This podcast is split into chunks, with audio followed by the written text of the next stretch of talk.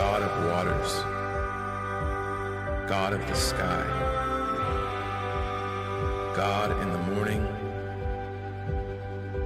God in the night, God of the desert, God of the rain, God in the busy, God in the mundane, God of the mountain, God of the plains, God in the laughter, God in the pain. He's God of the promise. What he says remains true. He does what he's promised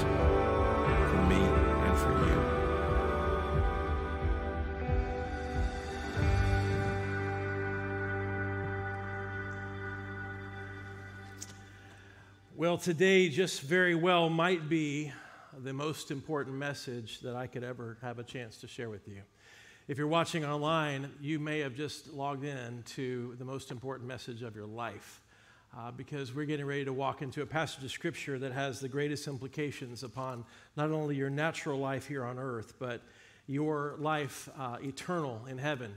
And um, if in fact, and maybe you don't believe that there is an eternal life beyond this life that we live in, but if in fact what I'm getting ready to tell you is true, and I believe it is, then it's every reason that you and I would all take serious note of the conversation we're getting ready to have to make sure, in fact, that you've examined your heart in light of what you're going to hear today and that you've responded accordingly. Because you will see today that there is no path that you can earn or attain uh, an earthly reward beyond this life without a relationship with Jesus Christ. There is no other path. He is the way, the truth, and the life, and no one can come to the Father except through Him. We're going to learn about that today in first person format because Jesus is going to tell us about that. But the great C.H. Spurgeon uh, is once quoted by saying this phrase that we'll start with this morning, and it's a bit of a word salad, but Read with me as I try to read it from an angle, but here's what it says. If we were asked to read to a dying man who didn't know the gospel, we should probably select this chapter, chapter 3, which we're going today of John. We should probably select this chapter as the most suitable one for such an occasion. And what is good for dying men is also good for us. For that is what we are and how soon we may be actually at the gates of death. None of us can tell. You see, we don't know how long we have in this life, but no doubt there is a time for all of us.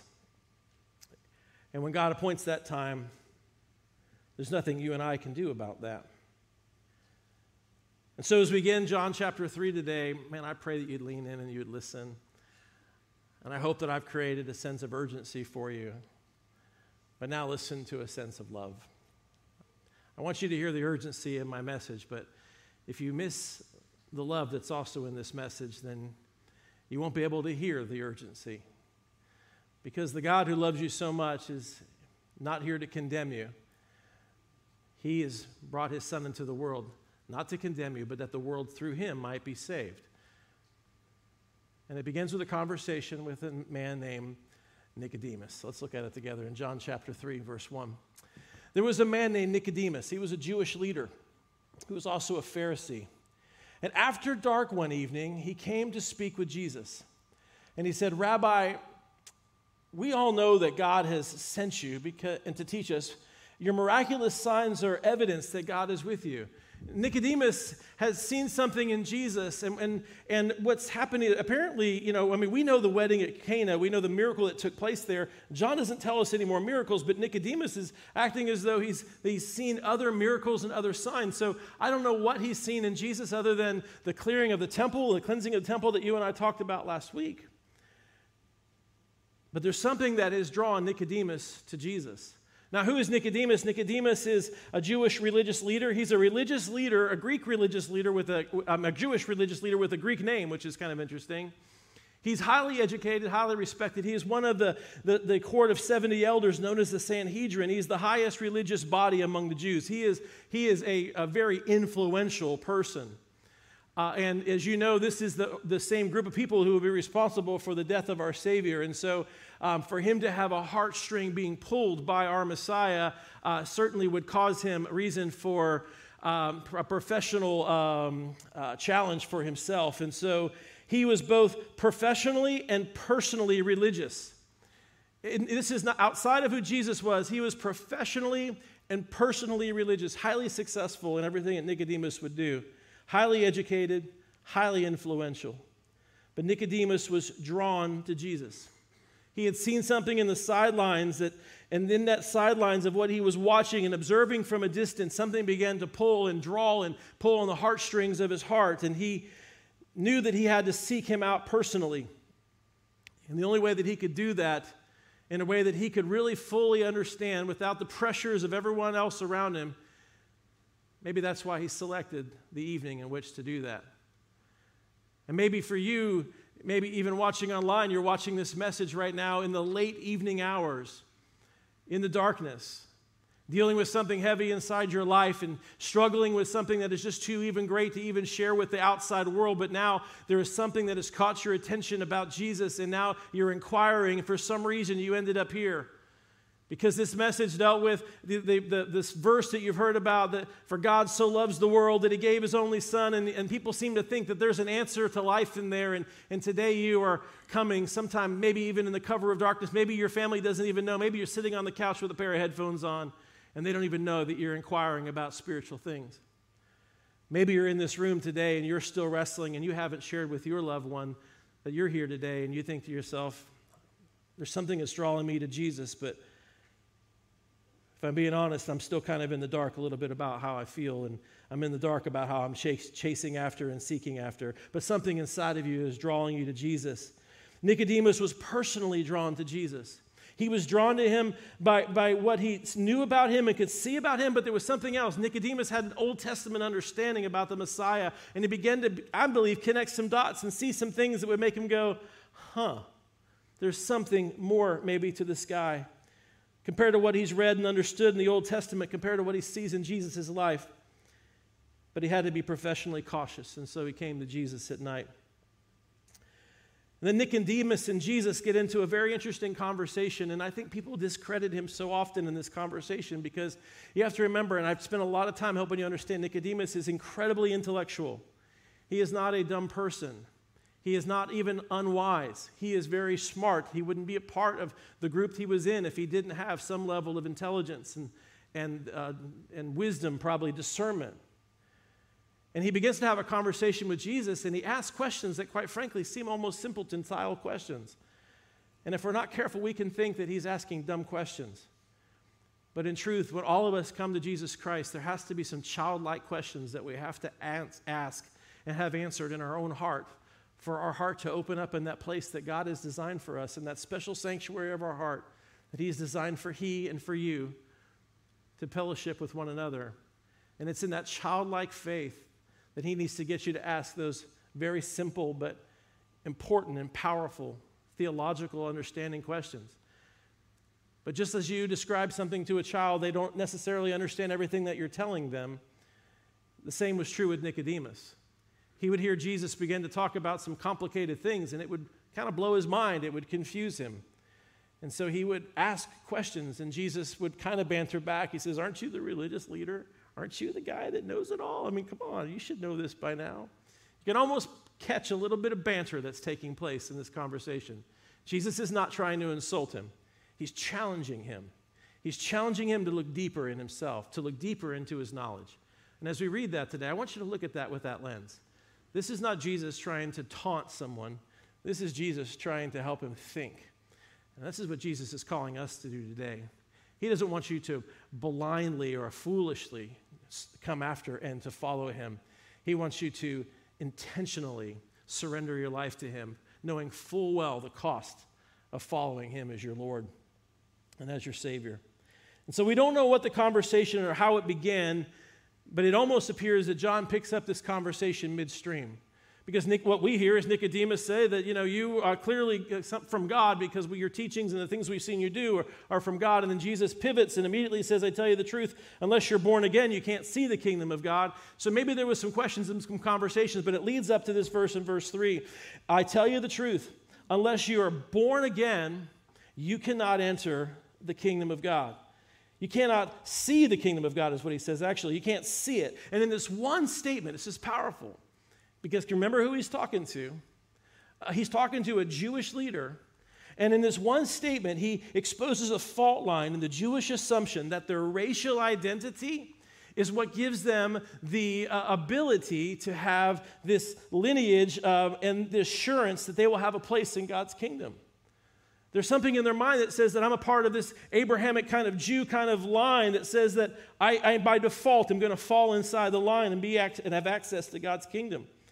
In fact, it was widely taught among the Abrahamic Jews that they were automatically assured of heaven. And in some cases, rabbis, in some documents, it says that rabbis actually taught that, that Abraham, is crazy as it sounds, but that Abraham stands at the gate of hell to make sure that no Jew actually could actually accidentally go into hell. Mean, so there, there is this thinking that, that, that we have this protection because of our ethnicity. And Jesus begins to explain that a man's first birth or his genealogy doesn't assure them of the kingdom of God. Just because you were born into something, just like, you know, yes, we understand that as American citizens, it gives us rights because we're born inside this country, but not so much so in our natural birth when it comes to the kingdom of God. The only way for that to be true is that there has to be a new birth. Jesus says you have to be born again.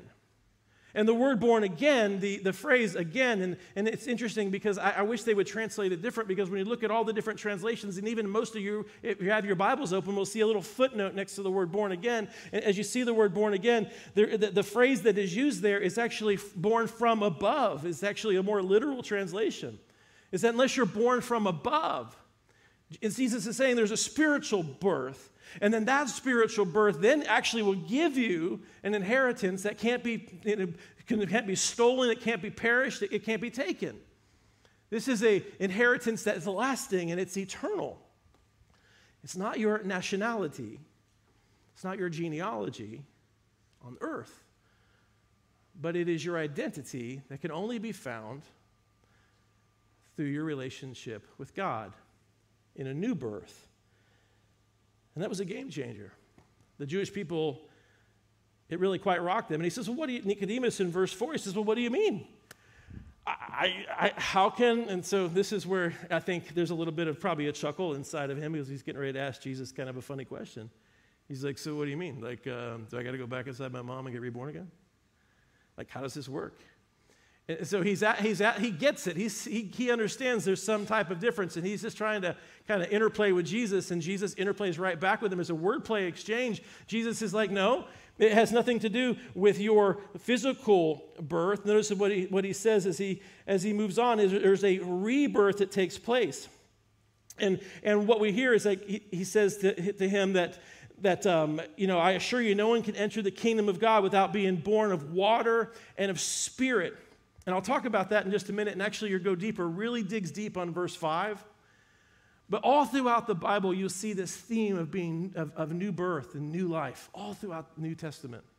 It's a beautiful picture, and you can't escape it as you look through. And here's like seven or eight references. First Peter 1, we were born again by God's great mercy. There's that born again, born from above. 1 Peter 1 22, we're born again from an imperishable seed. Titus 3 5 speaks of the washing of regeneration. Romans 6 1, dying with Jesus and rising again gives us a new life in Him. We see in 1 Corinthians 1 that, that we are reborn as new babes and that we're a new creation, 2 Corinthians 5 17. It tells us that we are a new creation, that Jesus says that we are a new creation in Galatians 6 5, Paul tells us. Paul says that we're a new person created after God in righteousness in Ephesians 4. Hebrews says that at the beginning of our Christian life, we're like children. There's this regeneration, there's this new life that comes, and, and, our, and our gospel writers, as well as the, the early writers of the New Testament, are telling us, man, there's this theme. It has nothing to do with our natural, physical life. And he's like, well, do I got to go back and be reborn in my mother's womb? And he's like, no, you're missing the point. It's a spiritual rebirth. As you go look into your go deeper this week, you'll you will see that you know the passage where it says born of water and the spirit. Does that mean that uh, that I have to be baptized in order to, to be saved? Is that a requirement for baptism? And some denominations, some scholars will, will, will, will use this verse, I believe, out of context to try to build that case around that. And while baptism is commanded for all of us, and it is desired for all of us to have an obedient heart in the area of baptism, I believe what God's trying to tell us in this picture is, is not to jump over and make a bigger theological statement about baptism.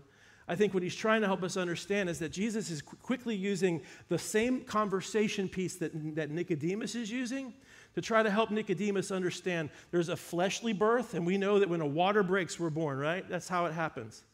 And so, just as he says, this, this flesh that we're born of water, that brings us into our natural life, but there has to be something born of the Spirit to bring us into our spiritual life, our spiritual rebirth. And so we don't need to read too much into it. You can look at your Go Deeper and see more of the context there. But it's also quite possible that, that God is, uh, that Jesus is talking to Nicodemus kind of in a double layer correlation to ba- basically tell him, because Nicodemus would be very, very familiar with the Old Testament prophets and, and the book of Ezekiel. And, and so maybe Jesus was making a correlation to help him understand about this new life and this regeneration that takes place when he would, maybe he was trying to point him out in his mind about Ezekiel 36. Ezekiel 36 says this, what a beautiful passage of scripture. It says, Then I will sprinkle clean water on you. There's the water element. And you will be clean. Your filth will be washed away, and you will no longer worship idols. Continue on. It says this that then I will give you, so beautiful, a new heart. There's that regeneration. And I will put a new spirit in you.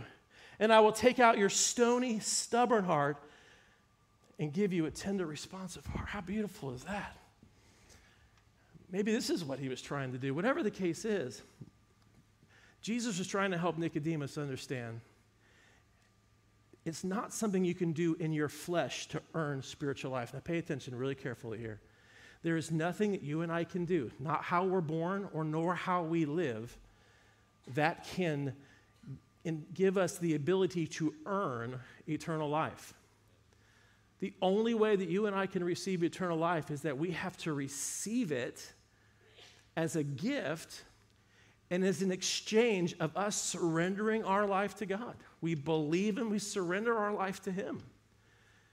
That belief, it's, that's, what it, that's what it's saying is that when we believe in something so strongly, you dedicate your life to that. You're surrendering your life to something. It's not just a, yeah, I believe in electricity.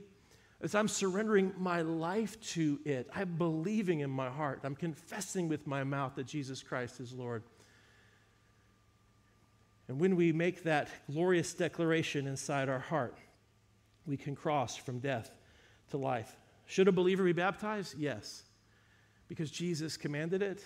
The Bible commands it. Jesus uh, demonstrated it. He was obedient to it, and I think we should be obedient to it. Can every believer get baptized? No. I think the greatest example of that is a thief on the cross. Jesus says, Today you'll be with me in paradise. It didn't say, Hey, can you guys get us down from the cross for a moment so I can baptize this guy? And there's certain cases in life, as you know, that people make decisions in their deathbeds and they certainly can't have that moment of opportunity. Those moments are fleeting and they surrender their life to Christ. The key for us here is is there a willingness or is there an obstinance regarding your baptism? Do you have a willing spirit to be baptized? Or is there something holding you back of pride or arrogance or something that says, I'm not doing that? Because then it's a heart issue. And I would say that's something to be examined for sure. And so Nicodemus was in his bantering with Jesus would continue. And, and, and I think the great ex- explanation, again, why I think this is where it goes, because he continues the conversation. Jesus says in verse 6 that in John chapter 3 that, that humans, it says humans can reproduce only human life. He's going back to that same illustration. He says, Do I got to go back to my mother's womb? Let's talk about flesh. Well, only flesh can produce human life. But the Holy Spirit gives birth to spiritual life. So he's just making that correlation. So don't be surprised when I say that you must be born again or born from above. There has to be some other transaction that takes place where you must receive Jesus Christ. Jesus was saying to Nicodemus, You don't understand everything about the wind. He goes on to talk about this wind, and he, goes on this way. He says this The wind blows, Nicodemus, wherever it wants just as you can hear the wind, you can't tell where it comes from or where it's going. And you can't explain how people are, are born of the Spirit. Yes, I know what I'm saying to you is kind of baffling. You. That's why Nicodemus would go on to say this next phrase How is this possible? I, I, like, what? He's like, huh? He's like, how is this possible? I don't quite understand. He says, yeah, it's hard to understand. This is a very complicated thing to wrap our heads around. How God works and all that, I don't know. But it's true, and this is how it takes place. It makes sense to us to think, and it makes sense to a Pharisee to think that if I follow the religious rules and I do all the right stuff and I'm born from the, in the right lineage, that I will have eternal life because that is how his mind is functioning. Jesus is wrecking his paradigm, and he's realizing there's nothing I can do. So, how is it happening behind the scenes? And Jesus says, just like the wind, you'll never figure that out. It's only something that God truly can make that uh, aware to you. He says, I assure you, I tell you in verse 11, that we, that we tell you what we know and what we've seen, and yet you won't believe our testimony. But if you don't believe me when I tell you about the earthly things, well, how is it possible that you're going to believe me about the heavenly things? No one has ever gone to heaven and returned, but the Son of Man has come down from heaven. He's saying, I know that what I'm trying to explain to you is complicated. Believe me, I get it. I understand. I can see it in your eyes. I can see you're trying to process and reconcile all that. And if I had tried to unpack all the ways of heaven to you, I would absolutely blow your mind because no one can understand fully God's ways and God's mind. But Jesus said, Listen, I'm from heaven. I'm not confused by this. I'm not just simply have been there and figured it out to come back to tell you. I'm from there, and I'm here to tell you how it works. It's not a mystery to me. And I'm trying to make it as plain and clear to you as I possibly can. So, on the surface, it could look like this evangelistic conversation wasn't really going very well. Here it is, Jesus trying to talk to Nicodemus, who clearly has a different viewpoint. And we begin to wonder I wonder if Nicodemus is ever going to figure this out. Because there's no moment in Scripture where you actually see Nicodemus go, and then he bowed on his knees and he said to Jesus, I confess, or I will follow you. And Jesus says, Come follow me. And then he left everything and followed him. There was not the exchange that we're kind of used to seeing in the, in the Gospels. And so we see this moment and we meet this character, and it seems like Jesus is kind of like not getting through to the individual. And instead of trying to convince him or to clarify some complicated heavenly truth that he was getting stuck on, Jesus said, Let me bring it back for a minute to something that you will understand. Nicodemus knew the Old Testament really well. And so he said, Here's what you'll understand. You remember in Moses' day, Numbers 21, he would remind him of that when there was this serpent that, uh, that Israel was being judged, there was a serpent that was biting everyone, a poisonous snake, and everyone was dying.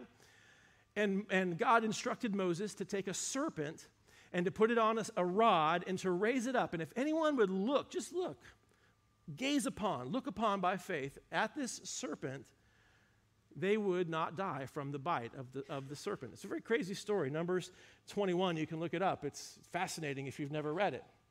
It's the same reason why, in the medical symbol that we have today, when you look at any medical symbol, that you see a snake lifted up on a pole. That's where that image comes from. But if anyone would look upon that snake on that pole, they would have their they would be saved from imminent death from that poisonous snake. That bronze serpent represents sin that's judged and, and redemption that was available to all that would accept it. Now, you didn't have to look at it. You could think, that's stupid, I'm not doing that, and die. or you could receive it to say, okay, it doesn't make sense to me fully, but if God said, this is how I get salvation, if this is how I get rescued, this is what I'll do. In the same way that Jesus bore our sins on the cross, he was lifted up. Our sins were judged. And our judgment was upon Jesus. Sin judged, redemption available to all who would look to Jesus alone for their salvation. It was available to all. Unfortunately, not all would receive it. In Numbers 21, the people were not saved because of any specific work they did or by their own merit. It's just because they looked upon the bronze serpent. They had to trust that something that appeared so seemingly simple or too easy or too bizarre or too hokey, I don't know, to give them such incredible results, only a fool would ignore. Only a fool who knows their true imminent death would not look and see a, an opportunity of a lifetime to have forgiveness and to have freedom. For them, it was being rescued from a snake bite, but for us, it's so much greater, isn't it?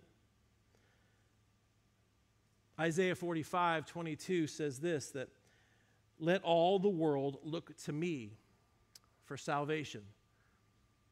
For I am God, and there is no other.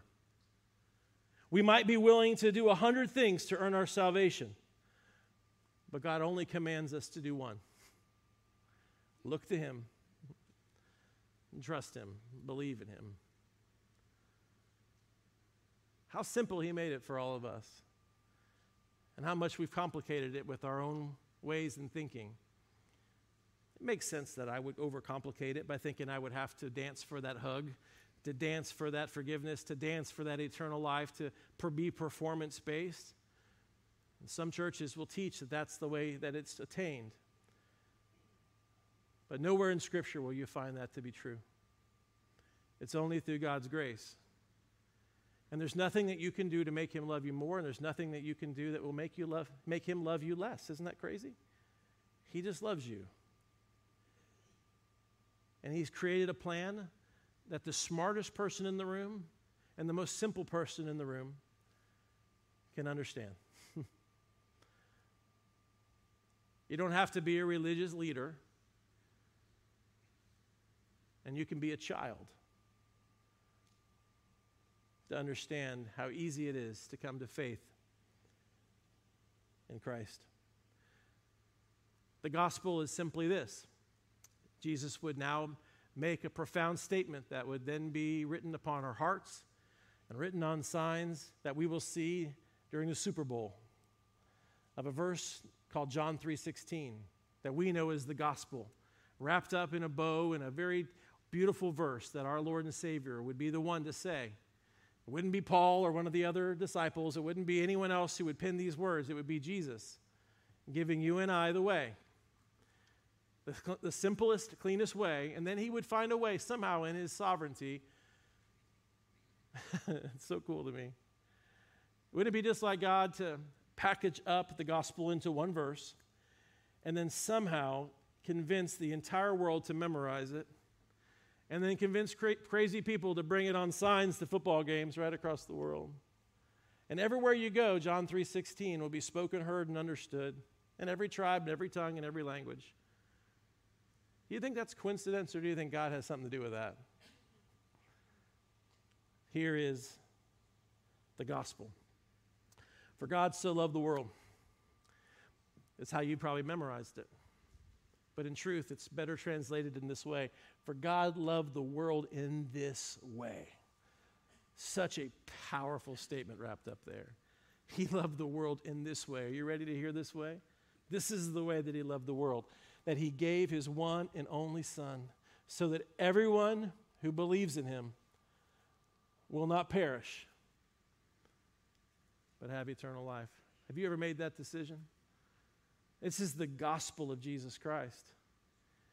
I think it's also cool that no matter just about any translation you look up, you can find the acrostic of the word of the, of the word gospel. The next slide you can see it. John 3:16 next slide if you don't mind. Here we go. There we go. See how I did that? I have bad breath. So just take a look at that. How beautiful it is. For God so loved the world, he gave his only son, perish in eternal life spells gospel. To me, it's just kind of cool. What spiritual significance does it have? Zero. Is it just cool? Absolutely. Look in your Bible and highlight that and just know that God has packaged his gospel in such a way for you to clearly understand it and for you to wrap it around your heart. But it's more than just putting it in your mind to believe it. You've got to have it in your heart to understand it. Because the verse would continue to say, For God didn't send his son into the world to condemn the world he sent his, wor- his son into the world, world so that the world through his son might be saved. Folks, this is exactly what Jesus has done. So, did Nicodemus get saved? I wonder if you know. As you go on through the book of John, you will hear Nicodemus mentioned a couple times. But for some, I'm getting ready to tell you something that you probably have read but forgotten, probably have read but overlooked. And you would think to yourself, well, that wasn't, I didn't see that before. But we first, you know, so I, I, maybe, I don't know. It doesn't tell us that Nicodemus accepted Christ in that interaction. But later in John chapter 7, we hear from Nicodemus again.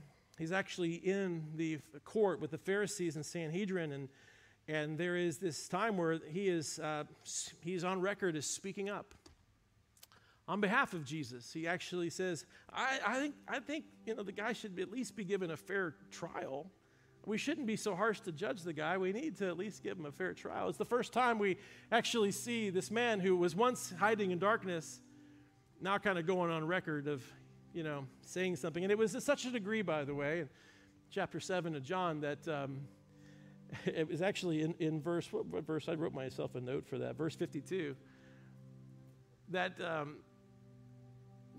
one of the leaders of the group turned him and says, don't tell me you're from one of the, now you're from, now you're from Galilee too. Whatever Nicodemus said about trying to give Jesus a fair trial, they're like, don't tell me you're buying that. Don't tell me you're drinking the Kool Aid. Don't tell me you, don't tell me you too, Nicodemus. We don't know any more about that conversation. But what we do see is something dramatic.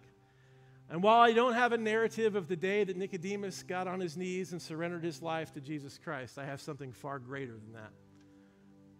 A Pharisee, a Sanhedrin, who first came out in darkness, and second, would just kind of turn up in the mix of his life a defense of his Savior, would later take the biggest and boldest stance. Now remember here, when Jesus was crucified, who was at the cross? There was only one disciple that we know of, right? John with his mother, Mary. Jesus addresses him from the cross. And it was after his death, it was um, the, the, the preparation of, of, Sabbath was coming. It was a Passover. It was all this stuff. Remember, Jesus' body had to be taken down very quickly because it was, you know, all of the religious ceremonies that was going to take place. Jesus' disciples were nowhere to be found because they were scared. John is there at the foot of the cross with his mom. And a man by the name of Joseph of Arimathea. Do you remember the name? He was the rich man that had a tomb, and he says, Pilate, can I take his body? Can I give him a proper burial? You, you know that story really well, right? But what you may not know is in that story, another man is mentioned helping John, Joseph of Arimathea, and his name was Nicodemus. It says that Nicodemus brought 75 pounds of myrrh and spices to anoint and to prepare Jesus' body for burial. It describes how these men were responsible for preparing Jesus' body. Keep in mind, he's a Pharisee who's supposed to be preparing to stay ceremonial clean for the things he has to do in his professional career. And now he's touching a dead body like you've never seen before and he's helping Joseph of Arimathea wrap up Jesus in grave clothes and to place him in the tomb. It's fascinating to me that a man who first began to be afraid as he sought Jesus later stood there when the rest of the disciples didn't have the strength or courage to do it. He was there with Jesus. And what greater proof than to have one of the Pharisees be a part of wrapping a body up? No doubt Nicodemus became a huge champion for the proof of the resurrection. I was a Pharisee of Pharisees, he would probably say. And I was there the day he died, and I wrapped his body and I laid him in the tomb. And just as I wrapped him, is just how we found him, except there was no body left. His body was not taken. He resurrected just as he said. Folks, we serve a risen Savior. There's no joke, there's no game, there's no religious uh, you know, shenanigans taking place here. I'm telling you, today's message is likely the most important message of your entire life to wrap your head around and to get right Because if you don't make if you don't reconcile who Jesus Christ is, and if you don't reconcile that he's the only way for you to have forgiveness of sins and eternal life, you will be absolutely heartbroken on the day when he returns and you realize you've got it wrong. It's not about religious rule following. Nicodemus learned that. It wasn't about earning salvation. Nicodemus earned that. I mean, understood that. It wasn't about the family that you were born into. It was about a personal decision that leads to life change. So, my question to you is Have you made the personal decision? And is your life different? Nicodemus' life was different, wasn't it? He went from hiding to publicly being on record as a follower of Christ. Have you gone from hiding your faith, that private faith that you keep, to being publicly known as a follower of Jesus Christ? Your first step in which you do that is through baptism. But that's only the baby step.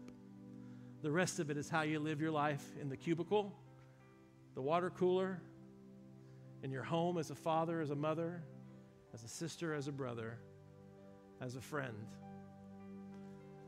Oh, I pray that you know him. And I pray that you would build your life upon him. Nicodemus built a brand new life based upon who Jesus was, didn't he? His professional career was probably put into some, some stress after this moment. But he was building a brand new life because he was a new creation and he had been born from above. And what used to matter to him suddenly didn't matter anymore. Oh, I hope that you have ears to hear everything that I just said there for you. And I pray today is the day that you would surrender your life to Him. I'm going to ask our prayer team right now to come up to the front because today is an opportunity for you to say yes to Jesus Christ. And as the band sings this final song, I don't want you to hesitate a moment. I want you to come forward and say, I'm ready. I don't need to know all the answers to all my questions because there's some, some stuff you'll just never figure out, like where does the wind come from and where does it blowing to? Jesus understands that. But do you understand the basics of what you need? When your eyes are open to spiritual things, you'll begin to understand those spiritual things more and more as you mature. There's things that I did not know the day I said yes to Jesus that I know today, but there's still many things that I don't know today that I wish I knew today. but today can be the beginning of your journey. At the end of this message, you can talk to us. We'll be back again. And across the front of the stage are some new believer packets with a little piece of paper that says Start Here. If you don't want to talk to one of us, but you want one of these Bibles, you come get it free of charge.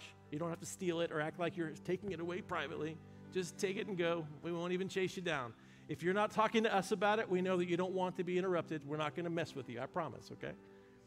But please don't miss an opportunity to say yes to Jesus. Let me pray for you. Father, Thank you for the chance to be able to open your word, and thank you for the, the power of the text.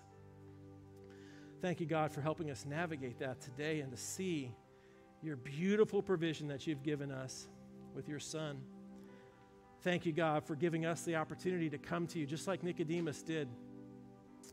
In fact, inside us all, I guess, Father, is a little bit of Nicodemus in every one of us. We're here just asking questions and we're trying to figure out, Lord, in our life is it true, Lord, that you love us no matter what our past looks like? Is it true that this forgiveness of sins and this eternal life that's promised is, is not conditioned on the mistakes I've made or the family that I grew up in?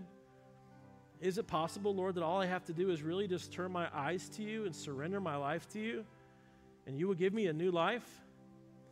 Is it possible that my old life, the life that I seem to make nothing but mistakes and bad choices and decisions that's full of shame and regret, is it possible that today that can go away? Lord, I believe you're shouting from your vantage point in heaven into the hearts of men and women right now, saying, Yes, it's possible. It's true. But they must believe. Father, you are worthy of every song that we sang today and we are needy and in need of this salvation. We've declared our dependence upon you today in our giving. And Father, we've sat and we've listened to the teaching of your word. But now is the appointed time, Father, that we've committed to you that we would respond. And so, Father, for some, of they're going to be, it's a hard walk. For some, they're going to think, I don't want to walk down an aisle. But in their heart, they know, Lord, you're telling them to. Today is the day of their salvation. Give them boldness, Father, to say yes to you. That first step is a declaration in their heart as well as to this room that they are going to give their hearts to you. I pray, God, that you would allow them to say yes to you. In Jesus' name we pray. Amen.